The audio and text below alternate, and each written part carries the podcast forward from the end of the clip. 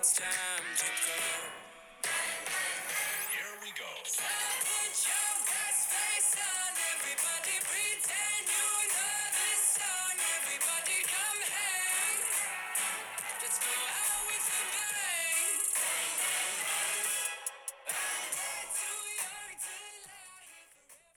What's up? What's happening? Welcome back to episode 73 of Skates at the Stakes.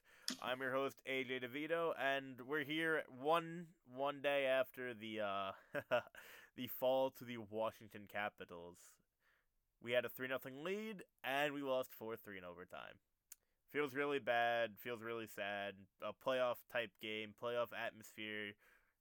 It sucks. It sucks. We'll get into it. Uh, Ryan, I'll kick it over to you. How are we doing today, buddy?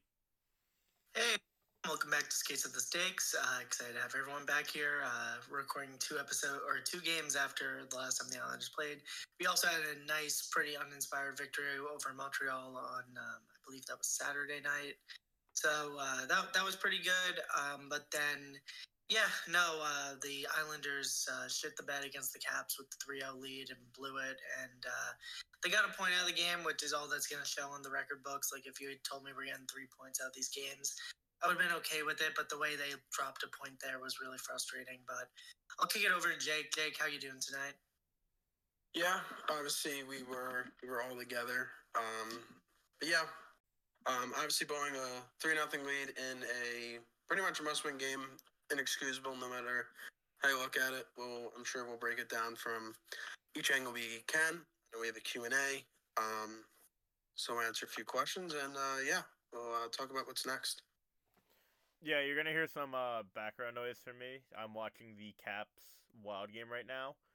Three minutes left in the third period. The Wild are up three to two. Uh praying, praying, praying they can hold this lead. They won't. Uh, it's a Metro. They're gonna chop. So we'll see. But regarding last night's game or the Capital Islander game, to make it more clear, I was very happy with how everyone outside of Barzal performed. I thought Bo looked good. I thought Mayfield was incredible.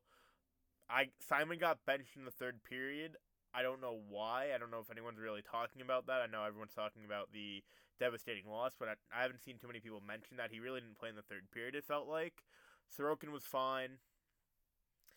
I really wasn't mad at anyone's performance. Do you want to get mad at Lane for what? I don't know. Uh, overtime. That once Pageau didn't score that breakaway, it was kind of bad vibes for me. I'm not really upset at anyone. I know everyone's freaking out, chopping for a rebuild here. Uh, I'm not too upset. I'm not gonna start crying and asking for everything to uh, change. Fire Lou, Fire Lane. Grow up a little bit, guys. Come on, let's not be babies about it. I understand it's a devastating loss, but we have uh, videos from our fan base going viral asking our general manager, who's uh, going to be a Hockey Hall of Famer, by the way, to trade for Timo Meier and trade for Bo Horvat when that said person has done nothing more than be a GM on NHL 23. Like, there's a lot more into it than just getting a player, and I think our fan base needs to realize that a little bit. It's not as easy as everyone makes it out to be.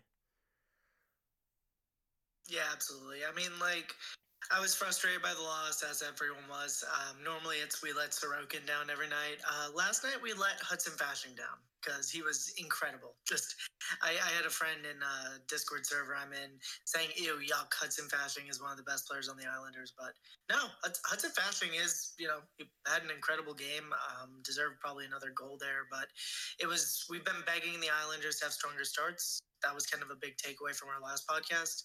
I've been watching the FC Barcelona series on Amazon right now, and one thing I kind of noticed is uh, Xavi always emphasizes starting strong throughout all, all of his um, his kind of team talks before the game.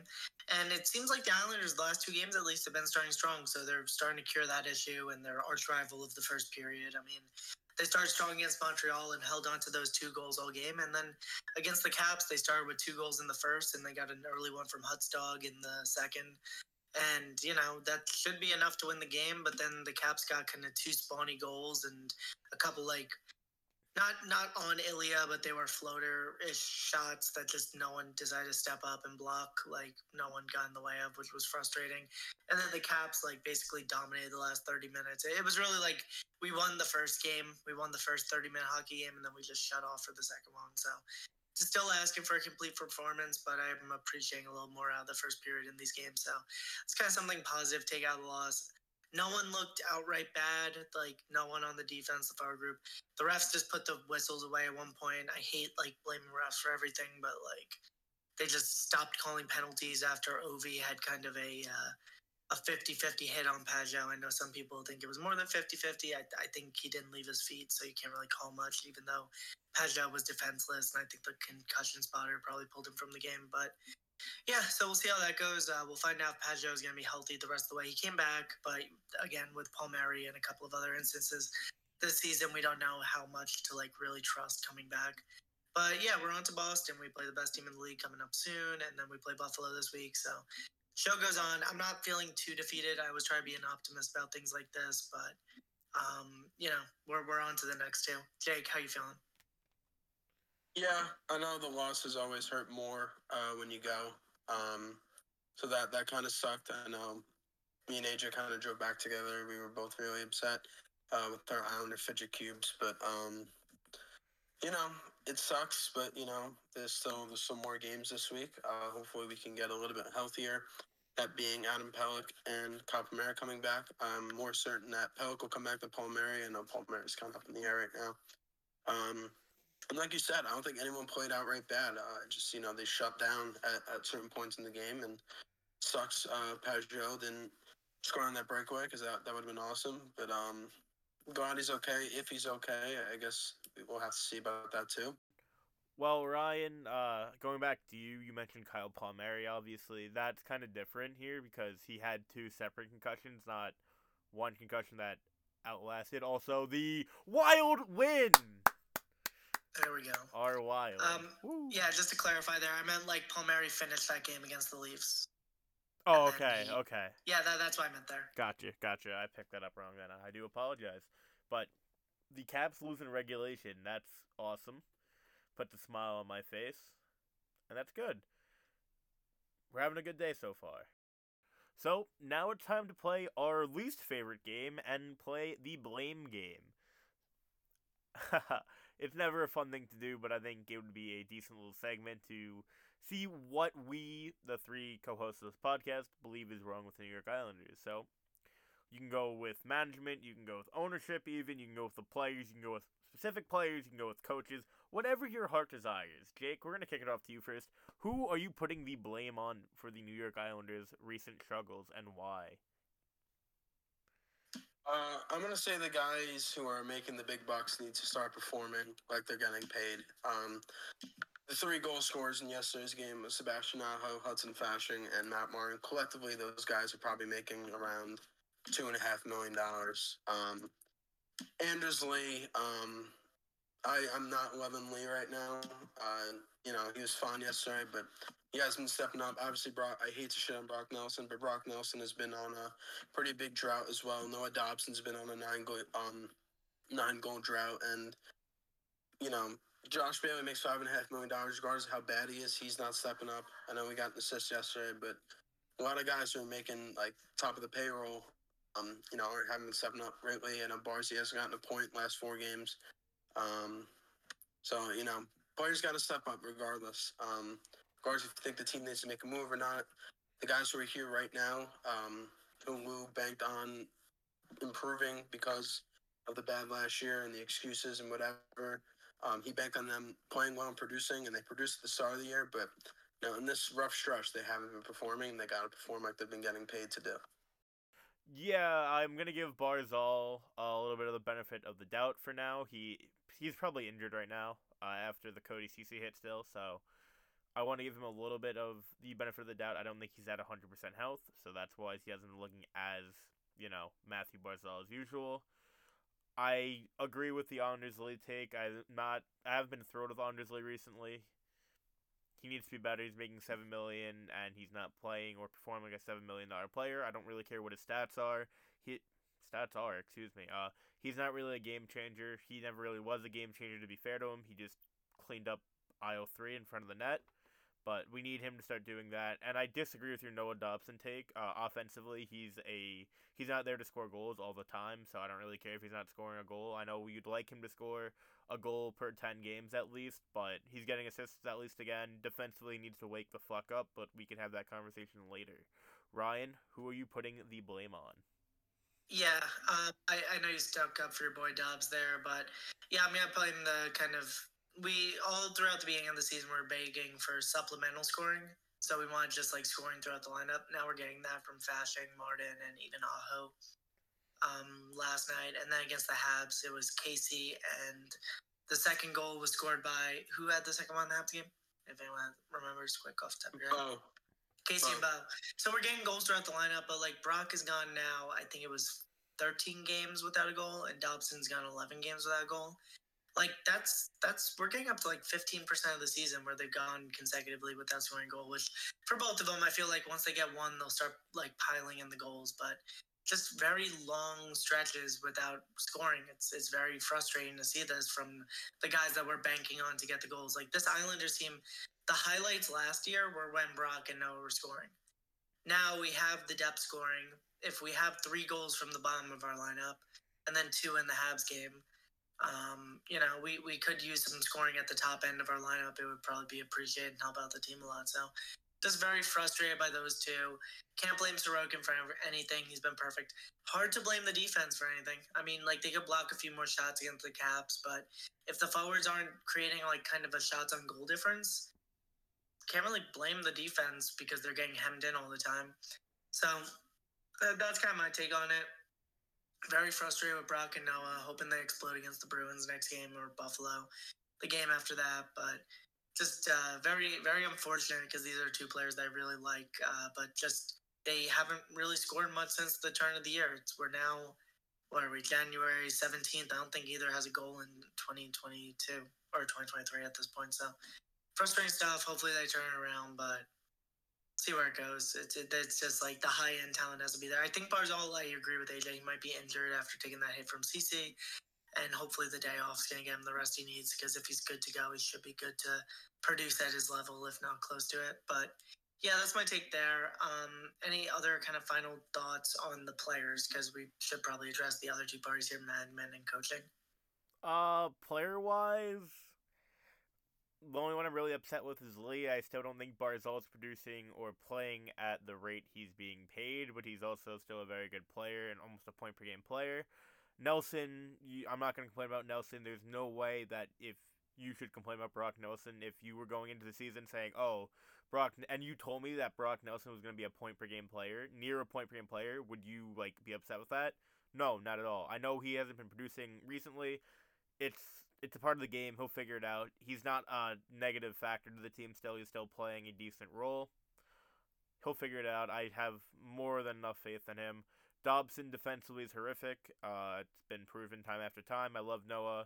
Offensively, he's getting assists, and he does look confident up there, but in the back end, he just falls asleep a lot.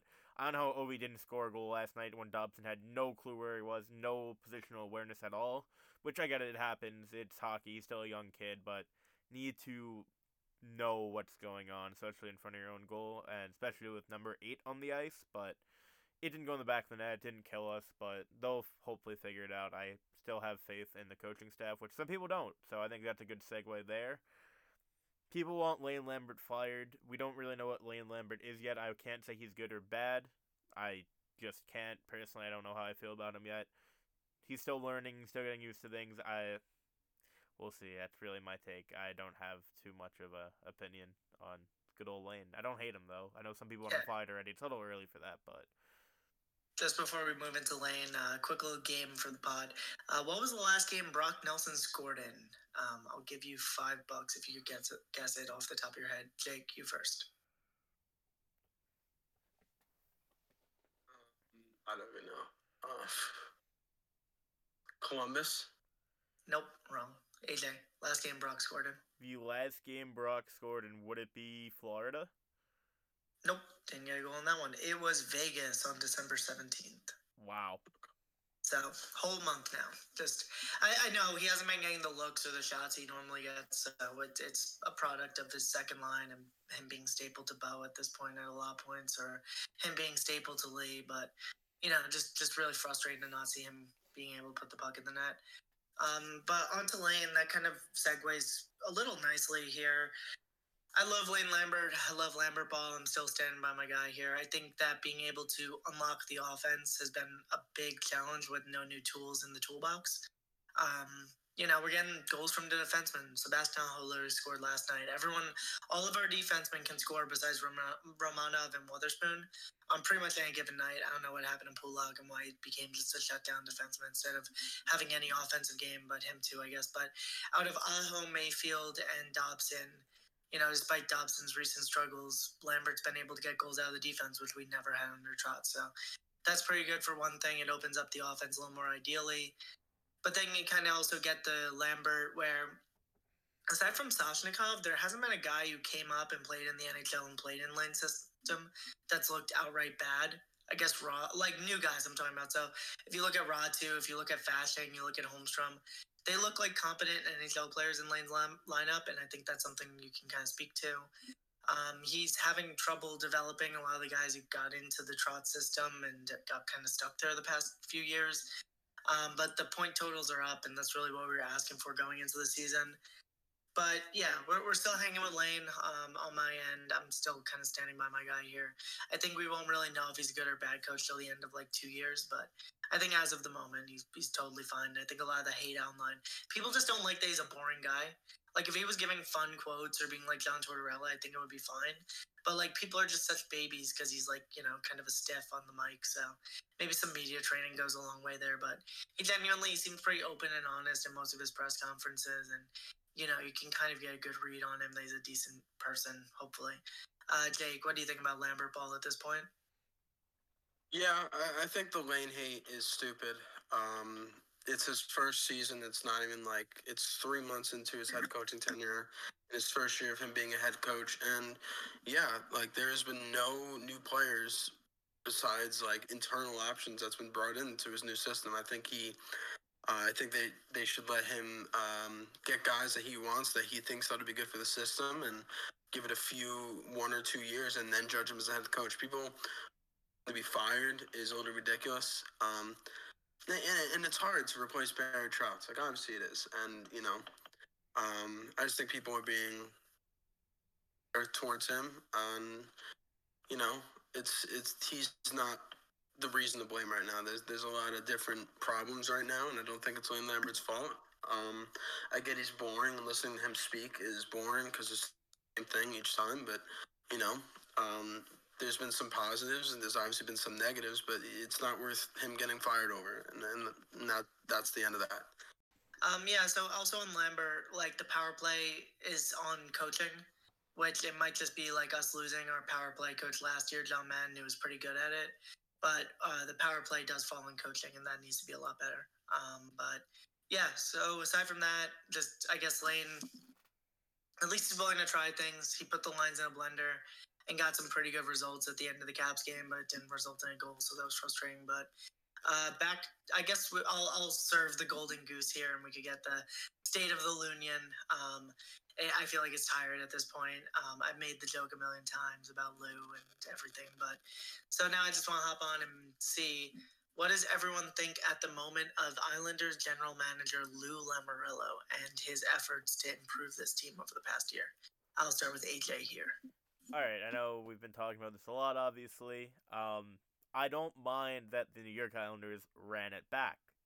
I was okay with that. Sure, you want? Do you really want Nazem Kadri at the age of 35 making seven million dollars? At the age of 36 making seven million dollars? At the age of 37 and so on making seven million dollars? No, not really. I'm okay that we didn't get Kadri. Johnny Gaudreau, you can make the entire argument about. I still don't think we would have we would have had to give up a first round pick and probably Räty because JVR is a much better player than Josh Bailey at this point, and the asking price to get rid of JVR was a first round pick at least. So you'd have to give up a lot more for a worse player in Josh Bailey. So I you can totally make the debate for Johnny Gaudreau. I get that. I don't really care about Kadri. Now uh, people are bringing up Sonny Milano. who's having a, who's having a good year for Washington. Don't get me wrong, but in what world is Sonny Milano cracking one of the quote unquote deepest lineups in hockey? I understand they're not a good lineup. I get it. They don't look good right now. But if you put the team on paper at the beginning of the year, you'd say, yeah, that's a deep team. If they make the playoffs, oh my God, look how deep the New York Islanders are. That's what we were known for. We were known for not having the top end talent, but having a deep, good playoff team. Who is Milano going to play over? Paul Palmieri? Not a chance. Josh Bailey? You can make that debate. I wouldn't say no to that, but realistically, we all know Josh Bailey's playing over Sonny Milano. Where's he playing on the fourth line? He's taking Martin or Clutterbuck's spot? Not a chance. There was no spot for Sonny Milano to be an everyday NHL player, and we knew that. I know he started in Hershey. I don't care. He's an everyday NHL player now. I'm okay with us running it back. We had the depth and we wanted to see what happened. Last year was a fluke year, allegedly. So fine, fair enough. They went to two Eastern Conference Finals. They went back to back, and then they had the off year. So I think they definitely deserve the chance to run it back. But now the ball is on Lou's court. The pressure is now on. He ran it back, which was fine in my opinion. But now something needs to be done. I'm not asking. I am asking actually for Timo Meier. I've been asking for a while now, but I'm not you know, I'm not saying go to the moon and stars. Uh, you have to make a move. You have to make the team better, or we could potentially wait out and see and possibly even sell some guys uh, if it gets really bad. I don't think it'll get that bad. I'd rather be buyers than sellers, but you know, some people some people want to sell, which I don't blame them at this point. I see why they want to. It's smart in a sense, but I will always be a believer. I'm not going to be Lou pilled here, but the pressure is finally on Lou Lamoriello to make a move, and every time Lou needed to make a move during the season. He made that move. He got Pageau when we needed Pageau. He got Palmieri when we needed the winger. We need a first line player, and there's a few available. I think we'll get one of them. I'm hoping it's Timo Meier, but the ball's in Lou's court to make the move now, and he has the pressure, so we'll see what he does. I have some faith in him. He hasn't made a bad trade yet. I'm not going to count the uh, Braydon Coburn trade as a bad trade. It's good insurance depth, but he hasn't made a bad trade that I can think of in season because don't even mention Devon Toews. I know you're all very mad at your steering wheels right now when I just said he hasn't made a bad trade. Yes, the Devon trade was bad, but in season, he to make our team better, he has not made a trade that hurt us that I can think of. So I kind of have faith in him having you know a sense of what the team needs, and we clearly need a score, and I think we'll get that. So we'll see what he does. He pressures now on Lou, but I'm not mad at him for running it back because it made sense at the time. No, I, I agree. Shout out the TikTok kid too. Screamed at Lou. That that was a little funny. Um, and it's good meme content to seeing Lou react to the names being thrown at him. But yeah, so at the end of the day, Lou Lamoriello has sat on his fingers now all year. We haven't acquired a new player besides Romanov and kind of Fasching, but that's found money. I think he was kind of intent to play in the AHL. And we are still, we are currently in month Gonna put it at 20 from the Seattle expansion draft of us trying to replace Jordan Eberle and find some kind of first line winger who at least can play with Barzal on any given night. Even though Eberle is probably a second liner, you know, ideally, but you know, just having someone who can put on like a first line, a performance mirroring a first line player, just really frustrating stuff. This deadline is gonna be Lou's legacy here. Lou is on the last year of his contract per everyone knowing, but also per the fourth period. Um, that was very funny if anyone saw that tweet. Uh, the former Islanders insider said, We're just finding out now that this is the last year of Lou's contract. We've known this the whole time. It was always a five year contract. Lou, um, in my opinion, is going to be done after the year, and I think he is a bit scared about like making a bad trade and hurting his legacy on Long Island or whatever. Um, I appreciate that he doesn't listen to the Twitter mobs. There's a lot of people like just insane posting, like they've dedicated their whole accounts to, I'm done with Lou, get Lou out of here. But like you see around the league, there's a lot of general managers who screw up all the time. Lou's only really screwed up once. It's just he hasn't done enough in other areas. So I, I put my trust index on him to get a good deadline done. Around 60%. I'm more worried about selling than buying just because I don't know if I trust him to go out and get fair market value on every trade and win every trade, or even like not pull what he pulled last year and you know trade guys if um, you know if we need to make trades. So we're uh, we're two points in it. If you had told us we're around two points of the seven and eight seed at the deadline, I would have taken that every day of the week in the summer if we were just running it back with the faith that Lou's gonna make a trade some point. Um, the names on the trading block are intriguing. We're going to talk about them in a minute, as well as our own assets in case we want to sell off. Because much like last year, we're going to be, you know, having this kind of double approach to the deadline where we're not going to know all day what we're doing. But the only scenario that's going to make me really mad here is if we sit on our hands again, do nothing at the deadline, and even if we sign like some extensions, like the worst case scenario for me right now is we do nothing at the deadline, and then Scott Mayfield gets like a five year by you know 20 or 30 25 million dollars like total contract um, the day after the deadline like last year with uh, Clutterbuck and Parise. Like let's just get it done. Let's figure it out. Let's pick an organizational direction and stick to it because I don't think Lou's going to be at the ship next year. Um, Jake, any thoughts on Lou before we can kind of go into trade targets? Nothing crazy different. Um, you know, I, I did agree with running it back. Um, but like the time is now. Um, if he believes in this core and he wants to take them to the next level, and I believe he will make a trade, but you know, you don't want to make a trade too late. Um, you know, they could fall out of it, they could sell. I don't think Lou will sell. Um, we'll break down the trade targets. Um, but AJ kind of nailed it right on the head. Um, surrounding Lou. Um, they're not going to fire him right now. The owner last week said we trust in Lou, and he also said it in the summer. He's not firing Lou. Uh, people can get it out of out of their heads. Yeah, the level of Islanders derangement syndrome you have to have to relabel your whole account to like I hate Lou Lamoriello and like this team is ruining my life and everything because at the end of the day I think you know it's healthy to take a step back and be like hey this is an entertainment product that we love with all our hearts we love our Islanders we go to a ton of games we love this team we even spend a couple hours a week recording a podcast everyone dedicates their Twitter accounts to it and that's fine but like when the team starts to like really impact your mental health, I think I think it's probably better. Like which is good because it was mental health awareness night and we all got our fidget cubes. Uh, but like just taking that step back and being like, okay, let's contextualize. Like you have other things going on in your life besides the Islanders, and you might just want to take a step back rather than just being angry and yelling at this uh, this general manager figure who kind of hasn't really done anything publicly in a year. So I don't know. That, that's just kind of my take on that. I think everyone just needs to chill a bit. Let's see how the road to the deadline plays out, and then we'll reassess from there. But still gonna keep breaking down the games, having fun here. Uh, AJ, do are you ready to do the trade targets now? Um, I'm gonna be Lou pilled for one more moment. I know I've been uh, very pro Lou this episode, and think about four, uh, maybe not four years, maybe six, five, six years ago, before Lou was here. Uh, I know we're living the past year, but he brought us to two Eastern Conference Finals. He got us Barry Trotz. He literally did things that we thought were impossible to do. I will always be thankful to the man, and if you can't be thankful for what he's done here, you're a fucking loser. I'm sorry. If you cannot be grateful for two Eastern Conference Finals runs that were brought to you by Lou Lamoriello, yes, you could talk about the COVID one. We got lucky to make the bubble, yada yada. I don't care. He has been a very key part to this organization being functional again and I'm very thankful for what he's done here. So I will never be, I will never uh, stab Lou in the back. He's brought me some of the best moments of my life, and without him, who knows where we are right now. With all due respect, so thank you, Lou. I'm not gonna say Lou out. I will stop being Lou pilled now and uh, make a trade, pal. Uh, I believe in you. Yeah, you're talking to the number one Lou Pilled guy on Twitter. Um, and yeah, it's it's not great, Scoob. Uh, just like the results from the season thus far. But again, I think if we had come into the year and everyone told us that we would be two points out of the Pens and the Caps, and only like I think five points out from uh, NY Rangers. Let me just double check that. Is it up to seven now? Yeah, I oh was Oh drinking water. I'm pretty. It's it's seven points. It's seven points. They're not gonna be. They're not gonna stay this hot. We're not gonna stay this bad.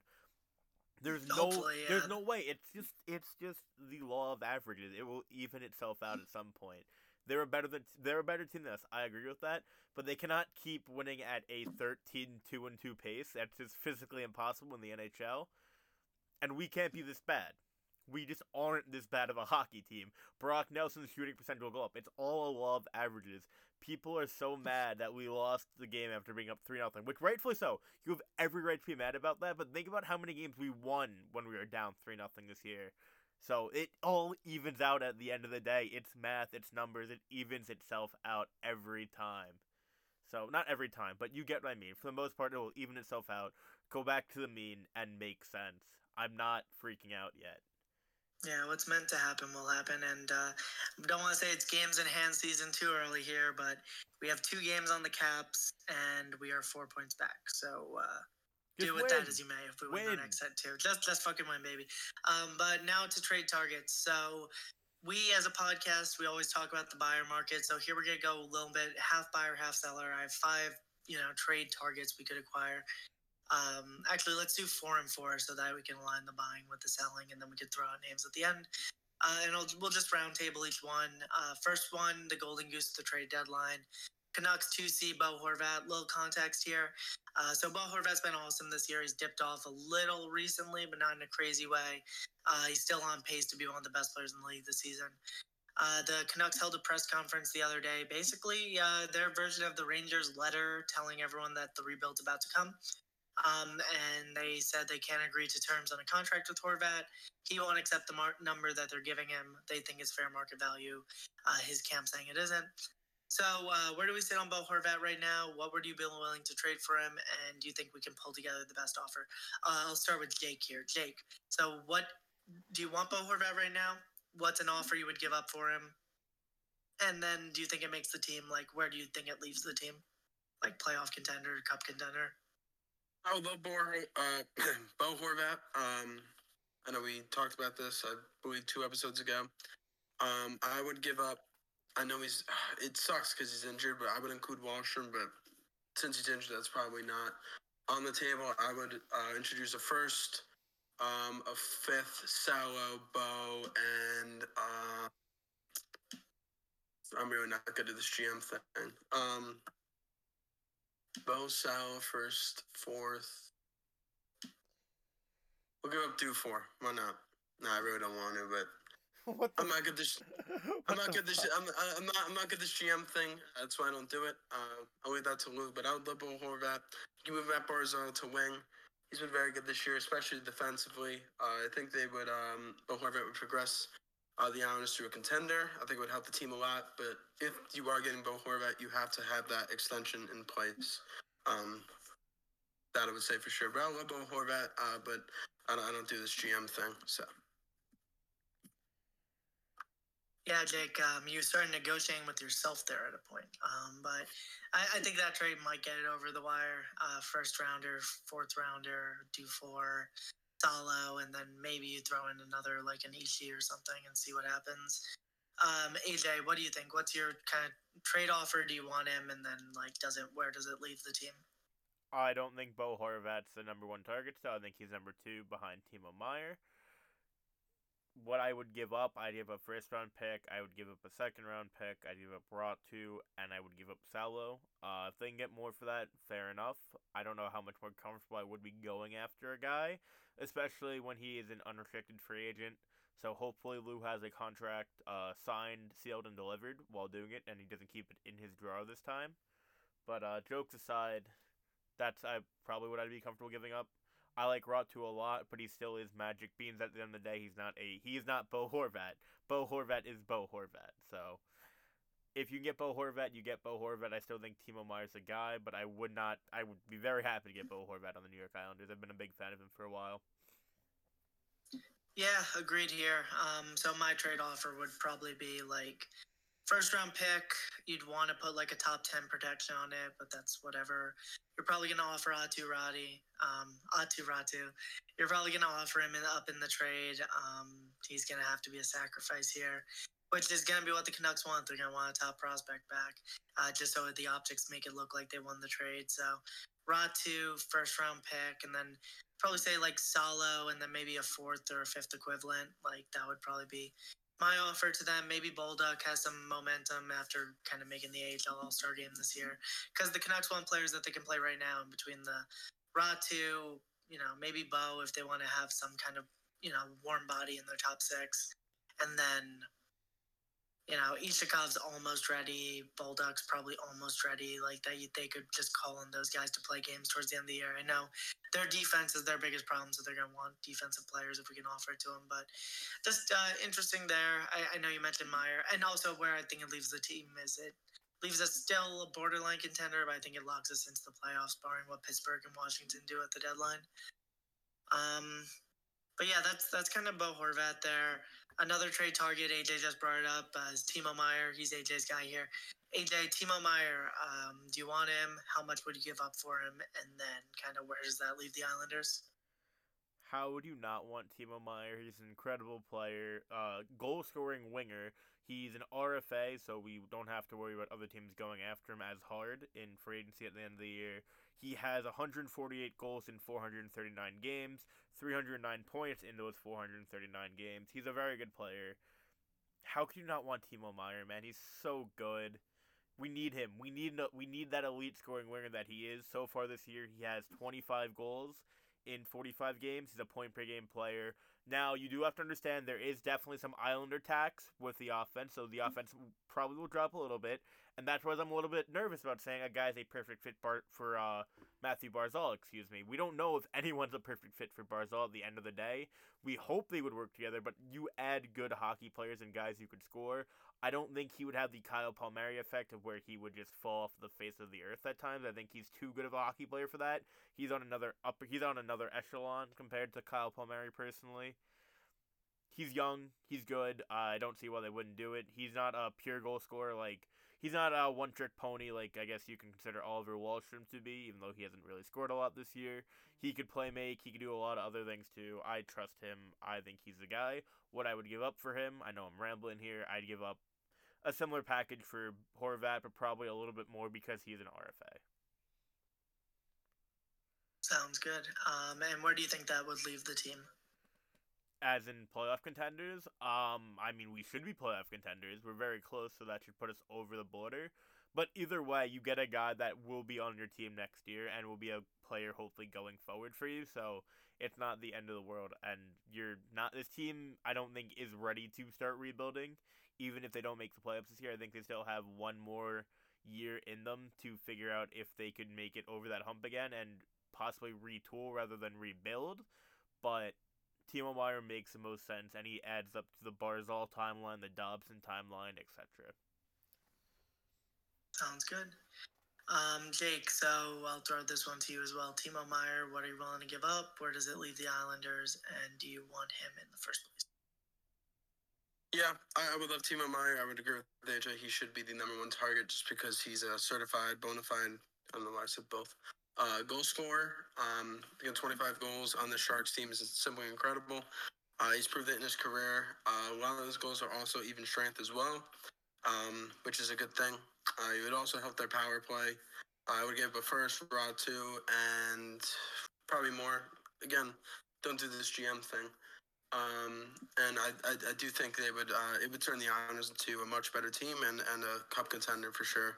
Uh, I think it would help balance the lines a lot, and hopefully, uh, if they were to get him, uh, that he could figure out a way to put with Barzal, and the first line would be better off for it, and Barzal would be finally able to get that first line winger. Sounds good. I, I think that's a good take, Jake, and I'll uh, I'll kind of throw my input in here. Um, yes, I think it makes the Islanders a much better team. Yes, I'm willing to pay the tax. One thing we didn't bring up is someone else in our division is going to go all out for Timo Meier. Why not us? Like, I saw some Rangers fans talking about him today. Um, you know, it, uh, the Rangers aren't going to be able to like pay him long term after the season, which is kind of the incentive to trade for the RFA. But he, it's kind of starting to remind me of Mark Stone's situation in Ottawa, where you're trading for this guy to acquire him forever. Like he'll become a cornerstone to your franchise. He's that good. So I don't know if the Rangers can really afford him with all the contracts they have on the books, be it Panarin and you know, they have better assets to give up. Like let's say they I know he's kind of a bust, but like if they give up Lafreniere, um, I think that might move the needle enough for the Sharks to make a deal but they're also scared to move him for some reason, even though it's really bad or whatever. Uh, but yeah, kind of back to that. And then the Devils, the Devils have like guys like Holtz or Nemec that they could throw in a deal and get it done right away. But or how much are the Devils willing to get off the road they've set themselves on? And also, if they trade for Meier, they're probably making the decision between Meier and Jesper Bratt. Um, so it's kind of the devil, the literal devil you know versus the devil you don't. And there, there's going to be plenty of suitors for Timo Meier. He's a very good player. Um, but yeah, same same ballpark here. Just try to kill them with quantity. First round pick, um, you know, maybe a second round pick as well. Räty, try may, even a fourth asset to get it over the line. Just whatever you can do to get this guy, just to be able to have that guy that we're not able to get through free agency. Um, it makes the Islanders a lot better. Um, it's a smart trade to do if you can get it. You're also going to acquire him for the next eight years to play with Barzal. Hopefully, it works well. And worst comes to worst, you just trade him again as an RFI in the summer. So I don't really think there's no any reason to not do it unless the Sharks pull what they did last year with uh, with oh, his name's blanking me right now, Tomas Hertl, where they signed him to an eight-year deal for no reason before the summer. Um, so yeah, that's or before the deadline. So that's kind of my thoughts on Meier. Um, now we'll go into like the more pure rental market. Everyone's gonna be trying to get these guys. So the St. Louis Blues at this point have shut down Tarasenko pretty much until the deadline. He's not getting game time, and they're just gonna keep him healthy, probably in anticipation of a trade. So uh, AJ, do you want Tarasenko? What what are you willing to give up for him? Um, if we're gonna go full Bill Zito, sure, I'll give him a second and a third max for Tarasenko clearly doesn't hold that much value. If you could maybe re-sign him, that'd be cool. I do like Vlad Tarasenko. He could help the team a lot. I wouldn't pay. I would not give a first round pick for him though at this time. If he can land a first round pick, I'd be a little shocked. But what do I know? Also, I'm not in these offices talking to the GMs like everyone uh, else is on Twitter. Apparently, who knows everyone's value. Yeah, we'll see what he gets. I don't think Tarasenko's bringing the first round pick realistically, but what do I know at the end of the day? I would like him. I would not cry if we didn't get him. I would be upset if he did go to a Metro team, though, but that's for any player. Yeah, I hear you there. Uh, Jake, what would you be willing to give up Taras- for Tarasenko, and do you even want him? I would want him uh, for just throwing picks away. I would give a second or third for him. Uh, depends where his price is. Uh, I think he was injured for a little bit. I don't know if he still is or not. Um, either him or Boeser ever trying to get, but I know obviously I think Boeser has more years on his contract. I don't know for sure about that. But um, you know, if you're trying to make the team better and um, if the price isn't crazy, I would I would definitely do that. Yeah, I I mean I think you guys are over underselling what Tarasenko is and how you know we could probably lock him up once he's in house because that's what Lou always does. Um, you know they're they're shutting it down due to injury, just hoping they can come back and they can sell him at full freight within like a week or two of the deadline. But you know, Vladdy rocks. I'd be willing to give up like a top twenty protected first that turns into a second and third or something if if he meets some kind of criteria. Um, but yeah, that, that's kind of my idea. I like Tarasenko a lot. I think he slots in well with Barzal. Uh, becomes the second or even the first most skilled forward on our team, even though he's older. Um, yeah, maybe that's underselling Brock, but like I, I don't know, Vladdy's Vladdy's an absolute beast, like really wonderful player at full strength. But you're also betting on injuries and stuff, and maybe benching him might hurt his trade value. But we'll see. I, I could see him going for a second though to a team like the Bruins or something. But it'll be interesting. I think he's on the block. I'm not even gonna bother mentioning Ryan O'Reilly because I don't think that's a great fit here. Um, No. I know he's on the block right now. No, Um, wouldn't make sense. Uh, we have Pageau, we have Nelson, we have Barzal, we have Cizikas, obviously. We could use a center. I know Bo Horvat's a center, obviously, so we could, for say, use a center and move Barzal over or whatnot, but um, I'd rather not with that contract. And with Tarasenko, the other thing I was going to say before you finished on that was uh, it's a rental. I would not give up a first round pick for a pure rental. I don't know how comfortable I am giving up the first round pick for a pure rental compared to paying more and getting a guy who will be here for future years to come, like Timo Meier and possibly Bo Horvat.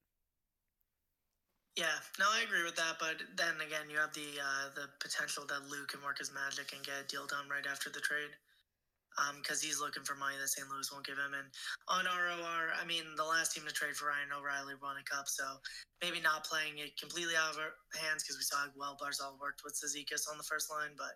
I, I don't think it's really worth something for us to explore, and if it happens, I, I don't know if too many people will be happy because it's a weird trade. It's, it's just basically getting the absolute best version of Casey Cizikas or like more of a guy who's a checking center uh, when we just need goals in the lineup at any any kind of cost here. Um, or Pageau. Pageau is probably like a better equivalent than Cizikas there, but just like a, a checking center on your first line. But back to kind of bare bones, um, the fourth guy I had in mind was Patrick Kane. What would you be willing to give up uh, for Patrick Kane? We'll start here with Jake, and would you do it? I actually don't want Patrick Kane. I know he's been pretty. I know it's a pretty terrible Blackhawks team, but I think he's been pretty bad this year. Um, so so from what I've heard, but I wouldn't want Patrick Kane. I'd rather try and get Tarasenko. So uh, don't listen to me, but you know. No, I'm Just not I, I, don't think that's a bad opinion. Um, AJ, Ter- or Patrick Kane, would you want him? And let's just pretend you do want him. What would you give up for him? I don't really want Patrick Kane. If you would have told me, I would be saying these words. Oh, the Whopper commercial's on. Whopper, Whopper, Whopper, Whopper, Whopper, Whopper. Uh, sorry, back to the podcast after that. Uh, great, great commercial that we all know and love. Uh, Patrick Kane, no. If you would have told me a few years ago that I would be saying no to Patrick Kane, I would have laughed at you because I was obviously a big Patrick Kane fan growing up. But he does look way past his prime. It's just getting older. Stop getting guys that are older. Um, we don't need Patrick Kane. We need to get younger. We need guys that will be here in the future. We need our Timo Meiers or Bo Horvats. I know I keep bringing their names up, but it's to prove a point that we want the 26 and 27 year olds, not the 36 year olds of the world anymore. Uh, you know, I like Patrick Kane, one of the greatest players of all time, the greatest American player of all time, but it doesn't make sense to get a 36 year old, get a guy that fits in the timeline and could run with his team for another half decade or so at the very least. And if I was going to trade for Patrick Kane, I really wouldn't give up much for him, kind of like Tarasenko, maybe uh second, uh sec two seconds and Bulldog max, but I really don't want Patrick Kane on the Islanders. Crazy words coming out of my mouth. I understand it's Patrick fucking Kane, one of the best players of all time, but I really want to get younger and not older. Yeah, uh, it'd be cool if we got him. Um, I don't like the person that much, but as a hockey player, you know, he's a first ballot Hall of Famer. Um, Yes, you know, yes, probably a good fit with Scumbag, Barzal. Sorry, I forgot. Uh, very No, you're good. Past. I I need to mention that because I didn't mention that at all. Uh, very Okay. iffy and bad past. Yeah, no, that's and that's fine too. I mean, like obviously, just kind of taking the the art from the artist here as a player, he probably helps the team out a lot or whatever. But just bad, kind of bad vibes. I, I wouldn't feel the best about doing it. At most, I'd give up a second and third, but like. It, someone's gonna overpay for him. I hope it's not us. I think it's gonna be Buffalo, but we'll see. It's it's kind of whatever there. But those are kind of the four big names on the trade deadlines. Uh, the boards haven't really been coming out like they normally do. Uh, come January, I know the deadline's in March this year, and I'm sure we'll overload you guys with deadline content in February, especially if the Islanders hop back in the race. But those are kind of guys from other teams that we'd be looking at. So now let's just kind of propose the idea where the Islanders take a step back this deadline and decide to retool. So if they're retooling, the four names that would come to mind here are Scott Mayfield, uh, Zach Parise, Semyon Varlamov, and then uh, there's one more name off the top of my head that I had, but uh, I'll see if I can pull that um, up in the Brock background. Nelson, Beauvillier. Oh yeah, Brock Nelson. Duh. Yeah, he has two years left, but we'll we'll talk about him. Um, we I, I think we haven't mentioned how bad Bo and Bailey have been on, the Islanders recently, which is fine. Um, I think it's you know kind of understood at this point. Like, hey, these these two guys stink, um, and we want them out kind of at all costs. I, I don't think our opinions differ here. Um, any cost without giving an asset up. So if there's a trade available for those two, uh, just let it be understood that I support it. And I, I think just to kick it both. AJ, any any trade that we don't have to give up a pick, do you do for Bailey or Bo? Um, Bailey, yeah, obviously. Uh, d- it, it all depends because we, uh, well, not we, you, you, Ryan at Rat Martin, got faked out by a fake Kevin Weekes uh, tweet today when we were on Discord just talking. So the potential trade was a Metro team was making a trade for uh, Jesse Puljujärvi from the Edmonton Oilers, and it made sense for it to be the New York Islanders in my head because it would be a reaction to last night's game. So it would be Beauvillier potentially for uh, because they were wanting another struggling Metro winger, and it makes sense. I would hate that deal. Nine out of ten times we lose that deal. Put Beauvillier on the Oilers, and good things could happen. I don't see Puljujärvi coming to Long Island and turning it around. I do see Bo going anywhere else and turning it around. So I really don't want to trade Bo for another player because that trade is going to turn out bad in my opinion. Well, it depends, of course. If you get Puljujärvi for Bo, I think we lose that deal nine out of ten times. But Bailey, if you can get rid of, sure, I guess it's not going to happen. I don't really want to even waste uh, my breath on it. But that Bo to Puljujärvi thing's interesting, but I think we lose that deal still because he'll be going on the power play and chopping alongside McDavid and Draisaitl. Very fair. I, I think that's completely. Uh, yeah, I mean, I tweeted it. You know, um, I was kind of fooled out by a Kevin Weekes insider account that said Puljujarvi was getting traded for another struggling Eastern Conference winger. Who knows what's going to happen there? I'm, I'm not, I didn't even throw him on our trade board because I don't really think about him at all. But yeah, so Bo probably not getting traded to Edmonton, but hey, it, would be cool. Connor McDavid would probably like playing with Anthony Beauvillier. Uh, he's he's just kind of washed up now at the age of like 25, so sucks what's happened above the last few years, and still hope he turns around, but I'll be proven wrong. Uh, but just kind of internal trades, I'll bounce these guys off you. Um, so let's say they do have to retool. Scott Mayfield, just kind of baseline, seeing what the market's getting, first and a third do you flip Scotty or do you try to keep him for the kind of turnaround over the next couple years? Uh, for Mayfield, it makes sense to trade him. I was willing to do Nick Robertson in a first round pick last year. His value is stupidly high because of his contract. He's also a very good hockey player, so it would be very sad to see Mayfield go. I would like him to retire as a New York Islander. He's a he's a New York Islander folk hero in a sense. He's kind of like a Divock Origi type un- unsung hero. I love Mayfield. If you can get the value there, and we're not, and we're gonna rebuild or retool, you take it and run with it. Excuse me. You take the first round pick plus good asset, uh, another good pick or whatever. You take the maximum amount of value. I don't care where it is. It could be Toronto prefer not the Rangers, but if you're getting the most value and uh, good prospect back, you do it. Obviously, it would suck. It would hurt a lot. It'd be really sad and really weird to see Mayfield another team, but it makes sense from the logistics. I want to keep Mayfield personally, but you got to see what his contract's going to be also because he deserves to get paid. Will he get paid here? I'm not too sure, but I would like him to stay.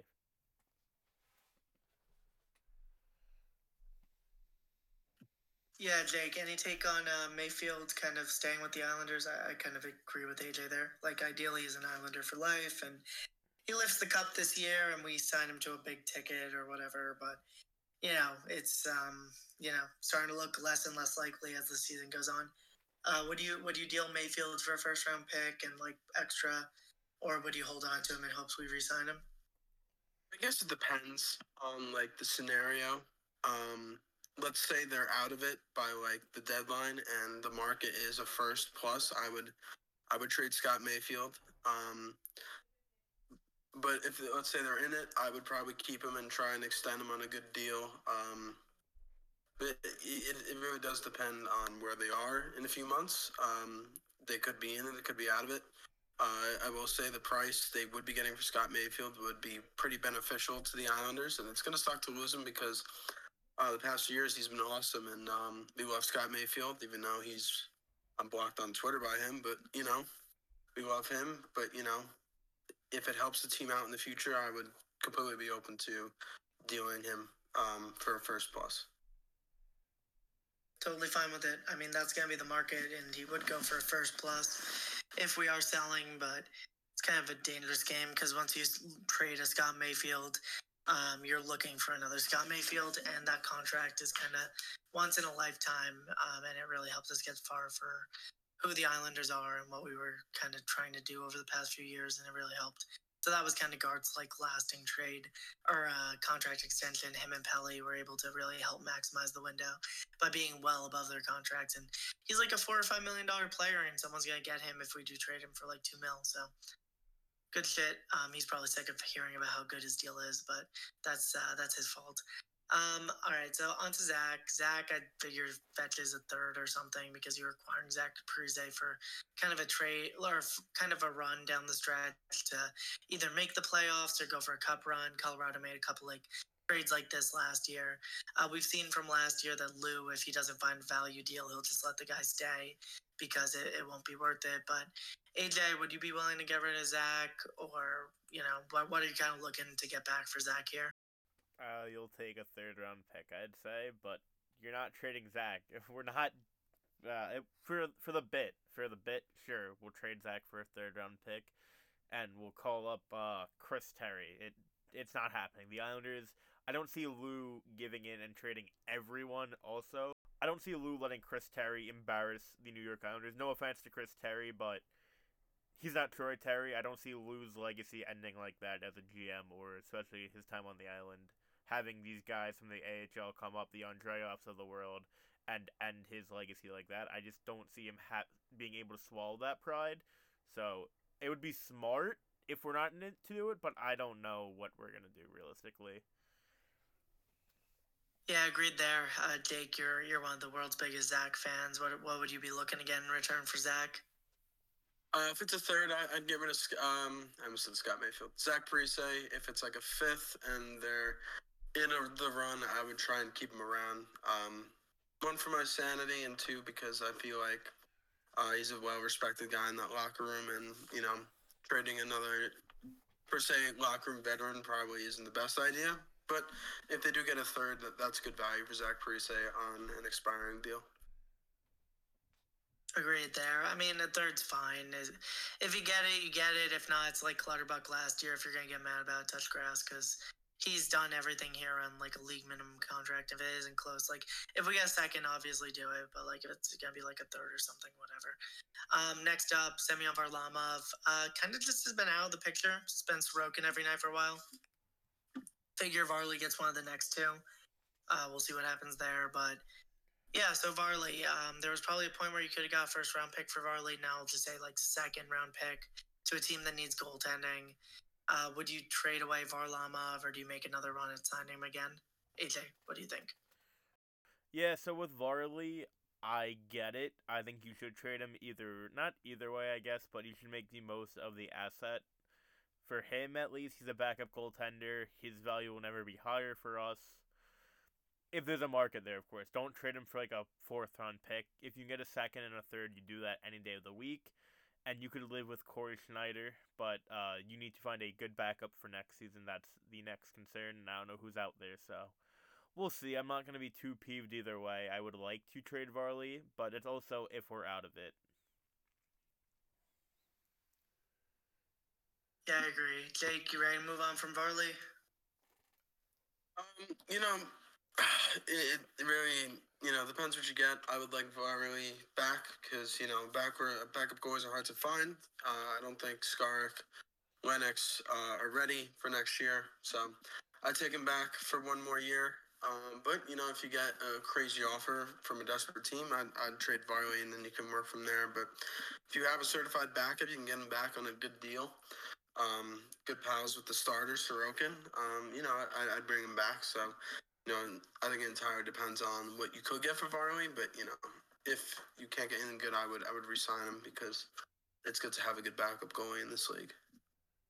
Yep, agreed. I'm, I'm kind of in the same boat where if you're keeping him, you better freaking get him for cheap for the next couple of years because um, the team's built around goaltending. And I mean, he's fallen off pretty hard this season, uh, stayed where he was last year. Hopefully, he can come back. I mean, he just hasn't started like in six straight games. I kind of need a reminder of where he's at right now. But you know, if, if we're going to pay Sorokin a lot of money next year, we can't have Varlamov around for too too much longer. Um, so we'll see where we go with that.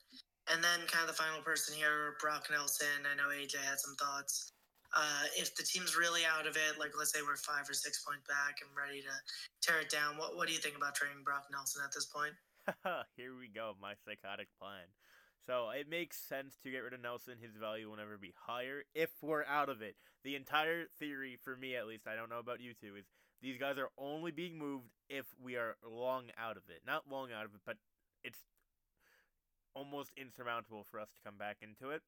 So if we're out of it, I don't mind trading Nelson. You can get a guy. I know Phil brought up Alex Newhook. I think Alex Newhook is the perfect guy you could get. A guy who's proven, a uh, good proven NHL player. I know he had a little bit of a rough patch at the beginning of the year, but he's been bouncing back quite fine. You can get him. You can get a first round pick, and you free up all that cap space. If you want to get really psychotic here, you use said cap space and get Kevin Hayes. Uh, I'm not saying you take on that full contract, 'cause I know Philly wants him gone. So if you can make a deal there, take on some of the deal, and get a very good offensive hockey player, and you get Alex and Hook and a first round pick, it's a win win win. That's yeah. I, I agree with that. I think you get for Brock right now, it's got to be a first round pick and a prospect. So, you know, why not cash out now? It's a great contract for two more years.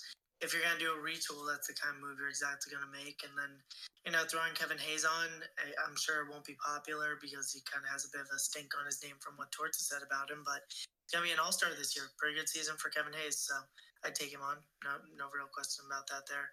Uh, Jake, anything on trading Brock here, do you want to see one more year out Brock after this one, even if we're bad?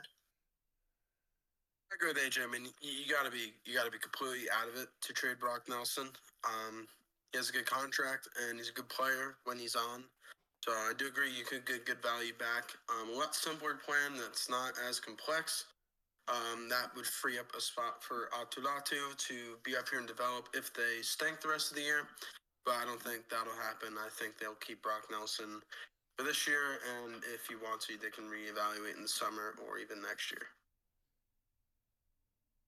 Yep, makes sense. And that that's kind of a wrap. I mean, obviously, we, we kind of went over Bow and Bailey, but other expirings, you know, we will talk about as it comes and we'll reassess how the team's doing uh, over the next month. But I, I feel like we have a pretty good hold on where we're at right now. I wouldn't, I would prefer just running it back one more year at Brock, but like if you do get an offer like that, you kind of have to take it. Um, and that would kick off a retool that would realign the timeline so that we're intending again by probably 2025. So kick it down a few road or years, open up some cap space, makes everything a bit more manageable. But again, as we've said in the past, when you trade Brock Nelson, you're just looking for the next Brock Nelson. Um, wonderful Islander he is. But of next uh, next up, we have our Q and A session. So earlier today, I took some Twitter kind of questions from the friends of the pod over on the Skates and Stakes account. Uh, so we'll do the usual cadence here, except the ones that wanted like you know all of us to reply your tweets. So I'll just shout them out, and you guys could hop on it. So the first one would be realistically this from Ian, our friend Ian underscore ten underscore nineteen on Twitter. Realistically speaking, what moves do you think Lou makes? Not what you want. And then mid-season award projections. So we could do the first one. Just uh, everyone could just say like what they think actually happens. Uh, AJ, what do you think Lou actually does? Bo Horvat. It makes sense. We need we need it. Uh, we can go through every trade deadline like I did before. Uh, we got Pageau, we got Palmieri. Sure, the first year we could have got Mark Stone. We didn't. We didn't trade Noah Dobson. I don't think that's a bad thing. And last year we did nothing. Uh, we were bad last year. We weren't making playoffs realistically, so I was fine with standing pat. Whenever we need the move, Lou makes a move. I trust Lou. Yep, sounds good. Uh, Jake, what what do you think Lou actually does, not what you want him to do? I think um, I would give it that, Jibbo Horvat. Um, like I said a month or so ago, very familiar with talking to uh, the people at the Canucks. They've talked before. I think just the familiarity between them two, um, they can facilitate a deal, and it makes sense. Uh, if you break down the player, you can move Barzal to wing, and um, with that extension in hand, hopefully. Uh, so I do think he will eventually get Bo Horvat. Um, what I honestly I think Lou's gonna do is I think he's gonna do he's gonna make one fell swoop. So with the Pageau trade, they were able to get um, Braydon Coburn on the same day. With the Palmieri trade, they were able to get Travis Zajac on the same day. So I think they're gonna be able to maximize the cap space and be able to acquire two players from the Canucks. Um, I still think someone else gets Horvat. I, I'm starting to really think that the Devils will go all in and try to do it um, not not Horvat. Um, the Rangers would or a team needing a center is going to make that god offer to get the uh, get that second guy. I think like if we do go with Vancouver, it would be something more like maybe JT Miller and uh, Boeser or Kuzmenko and Boeser, something like that. Um, I think I could see that happening. Uh, if we go with the Sharks, we would try to get like Timo Meier and then like a Kevin Labanc who can slot in and hopefully improve the bottom six or something. So I, I think Lou, whatever he's doing, he's going to try to make two moves at once, which uh, will probably include giving up more assets, but it also might help the team just make immediate improvements. Um, kind of similar to the Palmieri Zajac thing. But um, the second half of that question is mid-season award projections. So this is fun. Uh, we actually were planning on doing a mid-season podcast probably around the All Star break, where we'll check in with our picks and see how everything's doing for teams, and then award projections, but let's just do the big four right now. Uh, AJ, through this point in the season, who wins the Hart Trophy? Oh, for the actual NHL, McDavid. Mm. No shit. Yeah. It's Connor Yeah, McDavid. no. He's the best player, uh, most talented player of all time. Yep, Jake, you got McDavid too. Yep. I got McDavid as well. Uh, let's just pretend the Oilers missed the playoffs. Do you think McDavid doesn't get it, or do you think he has it no matter what? The guy's gonna put up like 160 points. I think he's on pace for right now. I could be wrong about that. He has 82 points already, and we're not, and we're barely halfway through the season. So yeah, around 160 points. He's literally the greatest player we are ever gonna see. Uh, me as in my generation. You could debate Gretzky and McDavid all you want. That's fair. I do love Wayne. Uh, love the strong word. He beat the New York Islanders in a Stanley Cup, but I do have the utmost respect for Wayne Gretzky, unlike some people but I still think what McDavid does on a nightly basis is out of this world good in a better league. With all due respect to the New York Islanders dynasty. Yeah, if he misses the playoffs, I think the vote might get close just because of how hockey man brain works with all the writers. Um, you know, because how valuable can he be if he missed the playoffs? But definitely getting the Ted Lindsay and definitely winning the Hart if the Oilers are able to make the playoffs. So that that's one. Um, Norris who gets Trophy. it then? Who gets it then? If let's say that they don't make the playoffs and they do that, who are you giving it to? Tage Thompson, who's also not going to make the playoffs more likely than not. J, I I guess it's J Rob then, right? Yeah, it would probably it would probably be J Rob. Um, that would that was the name I was about to pull up to the question. Um, you know, there, there's guys all over the league, and you know we're still not at the midway point, but J Rob would probably be the leading kind of goal scorer. He could still win the Rocket like that, you know, because that also takes Leon out of the voting too. Um, so yeah, I, I guess I'd go with J Rob at the moment. Um, no one, uh, no one's really really strong in that third place spot, but number one right now are Connor and Leon. So they're uh, they're number one and number two with a bullet. Um, so Norris Trophy. Who do you have as the Norris winner right now? I'll go with Jake first on this one. I'm gonna go there with Karlsson. Um, I know I said Dahlin at the beginning of the year, which doesn't look terrible. Uh, he's cooled off a little bit past month, but uh, I'd go Erik Karlsson offensively. He's putting up numbers that are pretty insane after a uh, pretty big drop off last couple of years. Yep. AJ, what do you say about the Norris? Um, I don't think Dahlin's really uh fallen off as much as you think he has. He's been really good his last few games. Uh, who? What's it? Fox, Dullian, Yeah. Karlsson, and Morrissey. It's they're gonna they're gonna give it a Fox. Uh, Morrissey's been awesome this year. I don't think he has the. Uh, I think he has to wait his turn to win it. Maybe I know the voters are really like strict with how they do stuff, which is really stupid. Makar has been hasn't been out of this world good. He's been I think he's at a point per game uh pace. I think he scored a hat trick the other night or at least two goals. He's incredible, but his name isn't even getting talked about this year. Uh Dolly I still would love to go with. I don't think he'll win it though, but that's my guy now. Can't believe if you would have told me that at the beginning of the year I would have been very confused, but I'm gonna say Fox. I hate it. I wanna throw up, I wanna puke, but it's the Rangers, they're gonna chop and kick and leg kick for them. Yep, they'll be, um, you know, and Screed and Kreider, Bamachad.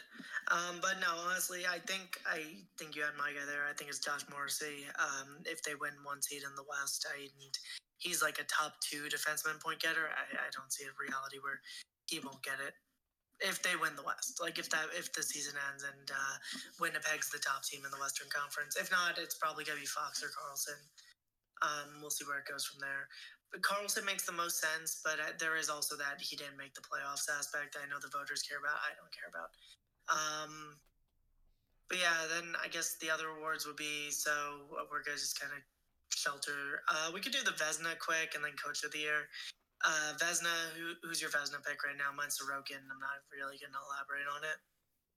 It's really between Sorokin and Ullmark. Uh, probably Ullmark because his record looks better. I know record means shit, but the voters gonna be like, "Ooh, look at his record." Sorokin's a better goalie, but Ullmark's record's gonna look a little bit cleaner because he plays on the Boston Bruins. Yep, Jake Vezina. Yeah, yeah, I'd have to agree with that, especially if he keeps up this pace um, throughout the rest of the season. Um, I think that's what the voters are going to go for because it sucks, but um, yeah, probably going to be Omar. Yeah, I mean that it wins and losses suck. I'm, I'm just gonna hope that they're able to be a little more forward looking and give Sorokin the votes he needs because he's been a better goalie even if he's won less games, which is annoying, but it's how hockey works. Um, All right, and then coach of the year, I'd go with Jim Montgomery. Um, I, I don't think that's that hard of a pick. The Bruins have been great, and it's a narrative award. First year in his new job, kind of makes sense. Yep, right on. Montgomery, it's really no other choice right now. Um, I mean, I guess if Lindy Ruff, if the Devils stayed hot, but they're not going to. Uh, well, they didn't, so Montgomery. Yep, thank you, Lindy. Jake, uh, best coach. Yeah, I'd have to agree. Uh, Jim Montgomery's uh, killing it right now for Boston, so I'd go to him pretty easily. Yeah, and then I guess Calder would be another one. I haven't really paid much attention to the rookies this year. I just figure it's going to Beniers. Yep. Uh, the who is it? Right now, I was looking at it. It's basically Beniers, McTavish, who I thought was doing better than he really was, and what uh Stuart Skinner, I believe, is the third guy. Logan Thompson. is Logan Thompson still a rookie? Yeah. Yeah, he counts It as a feels like he played a million games last year. Uh, I still think Skinner. I think Puck Empire had Skinner ahead of him. I, lo- I love Logan Thompson though. It's a very good story, good player, but it's really between the two. Uh, not Bedard. Oh my God! Next year's Calder race is going to be absolutely incredible. I'm excited, but like Bedard's going to run away with it. That's next year. We got to worry about that next year. But uh, right now it's Beniers and McTavish. It's a little bit weak. It's a little bit weak. I'm not gonna lie. It's not like the other years. No uh, Kaprizov Robertson race. Yeah, no, exactly. It's, it's just kind of Beniers taking it by being a point per game rookie. Um, next question comes from at Homer Horse on Twitter. Um, as an honest Islanders fan, the 3 0 blown lead to Washington last night was the nail in the coffin on the season. I say we trade the majority of our core to the Devils and trade Anders Lee to Toronto before he leaves us like our last captain. Do you guys agree? I'm going to say no here. Uh, thanks, Tommy. Uh, first time, Good long buddy. time. Good one. Uh, good friend of the podcast, big Devils fan, our pal Tommy. Uh, mean, if they want to take Anders Lee's contract, I'm all for it. It'd be really funny if they got Lee, because then they would literally have four guys making, or five guys, like like the food company, uh, making over seven million. So that wouldn't end well. So I'm down for them taking Anders Lee, just because it would kill their cap. But uh, I don't mind the Devils. I don't hate the Devils as much as some people do. Uh, they're fun, but I would not like to trade our core to the Devils. Sorry, Tommy. Yep, nothing but uh, great questions and Devils fans wanting our players. Um, next up comes from an account called Anders Lee, but it doesn't seem to have the blue check mark or be Anders Lee. A little confusing there. Um, is that an is that a I instead of an L? That's weird. All right. Um, it just says I'm glad to see AJ with lowercase and then Jake with the capital J see the reality I've been preaching from the summer. Will Ryan be committing soon? Parentheses BTW LGI Let's Win Games exclamation point close parentheses.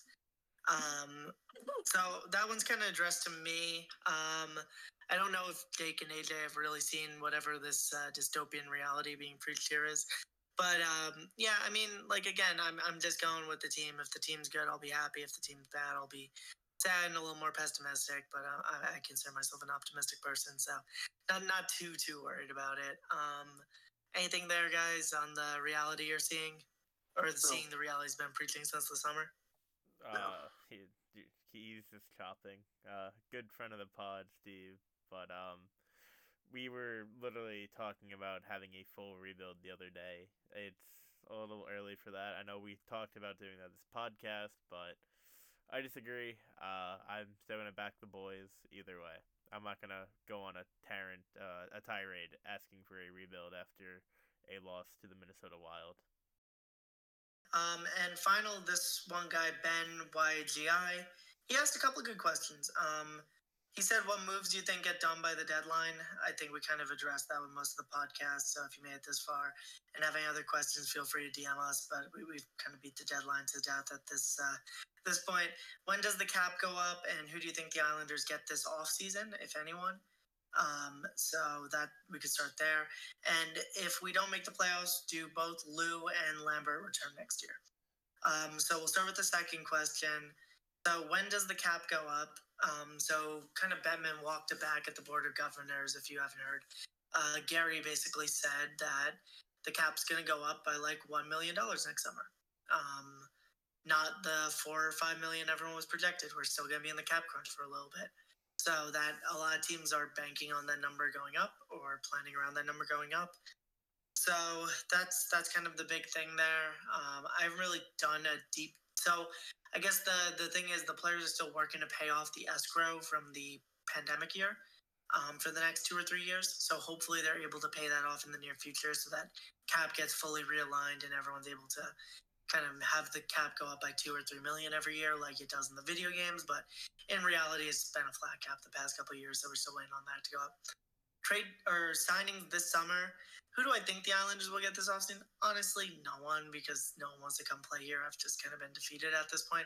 I'll get hyped as we approach the summer, but like it's, it's hard for me to go out to a free agent right now and explain why they should want to play here. Besides the the good schools that we all talk about and stuff like that, but any anyone on your mind besides Pastrnak? Like I, I throw the heaven and earth to get past if we're able to clear up the space, but as of right now, there's so many question marks on the roster. I, I wouldn't even know if we could do that. I would literally give David Pastrnak thirteen and a half million to be a New York Islander. Uh, you could literally fuck up the entire system, uh, the our entire cap system to have the best, uh, second or third best goal scorer in hockey on our team. He'd be the best player we've ever seen in our lives, and potentially he's. This is very rough to say as an Islander fan, but he's a, the uh, the Czech Republic version of Mike Bossy. All he does is fucking score goals. He's so good, man. He is so good. I would love David Pastrnak on this team. Uh, I think we'll get Horvat at the deadline, and that'll kind of kill that dream, though. And uh, Jake, do you have anything on the uh, trade deadline? Any any ideas here? Or not the off season? Sorry, my bad. They're the Islanders. They're not. They're going to get the oldest guy in the market, uh, which looks to be Craig Anderson. So Craig Anderson will be the backup next year. Um, maybe Eric Staal as well. Maybe we'll get those two. Darren Ruff will be the backup goalie. Uh, yeah, no, I, I. I get it. We're- Stick around to the pod through the summer. We're gonna have tons of free agency stuff, and we'll know the free agent roster like the back of our hand, like we did last year. But it's um, it, it is kind of brutal out here getting guys to Long Island, and you know, if we do change uh, general manager face, there is a reality where someone's gonna be able to recruit guys here much better than uh, you know Lou has. So that that's kind of a positive that would come out. Like we could get uh, what's Buddy's name in um, Pierre Dorion, who just like signed a bunch of guys to Ottawa out of nowhere, like got his Claude Giroux. Maybe maybe we get that guy to replace Lou. Um, but basically, basically, last question was. If we don't make the playoffs, do both Lou and Lane return next year? So I thought this was the best question we got asked. Um, Yep. and my kind of response to this will be I don't think Lou returns if they miss the playoffs. I think this is the last year for Lou if he doesn't get, get it done. I think Jon Ledecky and Mulligan have been good businessmen, but I think they know when to cut ties. Uh, they left the hockey ops to someone they trust. And now it might be time to pivot to a younger, like, you know, promising GM to take over instead of just leaving it with Lou. Um, do I think Lane deserves a second year? Yes, I do think Lane deserves a second year. But every general manager throughout this league is married to the coach they hire. You don't really see coaches go from one general manager to the next. So I think Lane would start next year as the Islanders head coach if they miss the playoffs, but he would have a very short leash in that case. Um, AJ, what do you think? You said it perfectly. I couldn't say it better myself. Thank you, sir. Yep. And Jake, any thoughts there? No, you, you pretty much you're a genius, right? Thanks, man. Many are saying that. Um, Just yeah, but that's that's the end of our uh, Q and A here. Uh, Jake, do you want to take a couple seconds and victory lap the Giants? Oh yeah, that was whew. great game. Uh, can't say I didn't say it coming. I don't know what my score prediction was, but I did say we were going to win, and we did. Um, great effort all around. Daniel Jones is an elite quarterback. Isaiah Hodgins stepped up. A lot of guys stepped up. Um, we got the Eagles on Saturday. I'm not nervous. I think they're frauds as well, and I think we'll win, and that'll be the end of our run. But uh, one more round. We got this. Very happy. Um, as it, it is really just a building block uh, to the start of the new era and on to next year. Uh, I was very happy, very happy with the win. As you should be. Um, AJ, do you want to plug socials, or do we have anything else to get to today? No, I'm kind of cooked right now. I'm just gonna Yeah, watch some hockey, go to bed. But uh, thank you guys for listening to episode 73. You can find me on Twitter, uh, myself at DeVito Hockey. You can find Ryan at Rat Martin. You can find Jake at Prime Jakey. You can follow the pod on Twitter and Instagram at Skates and Steaks. Thank you guys for listening. Hope you guys enjoyed. Uh, hopefully things get a bit better. We do appreciate all the support we had, but we know we all want the Islanders to do well and succeed. So let's keep rooting on the team. Let's keep cheering them on. No bad vibes. Keep up the positive energy. Have a good one, everybody. Peace out.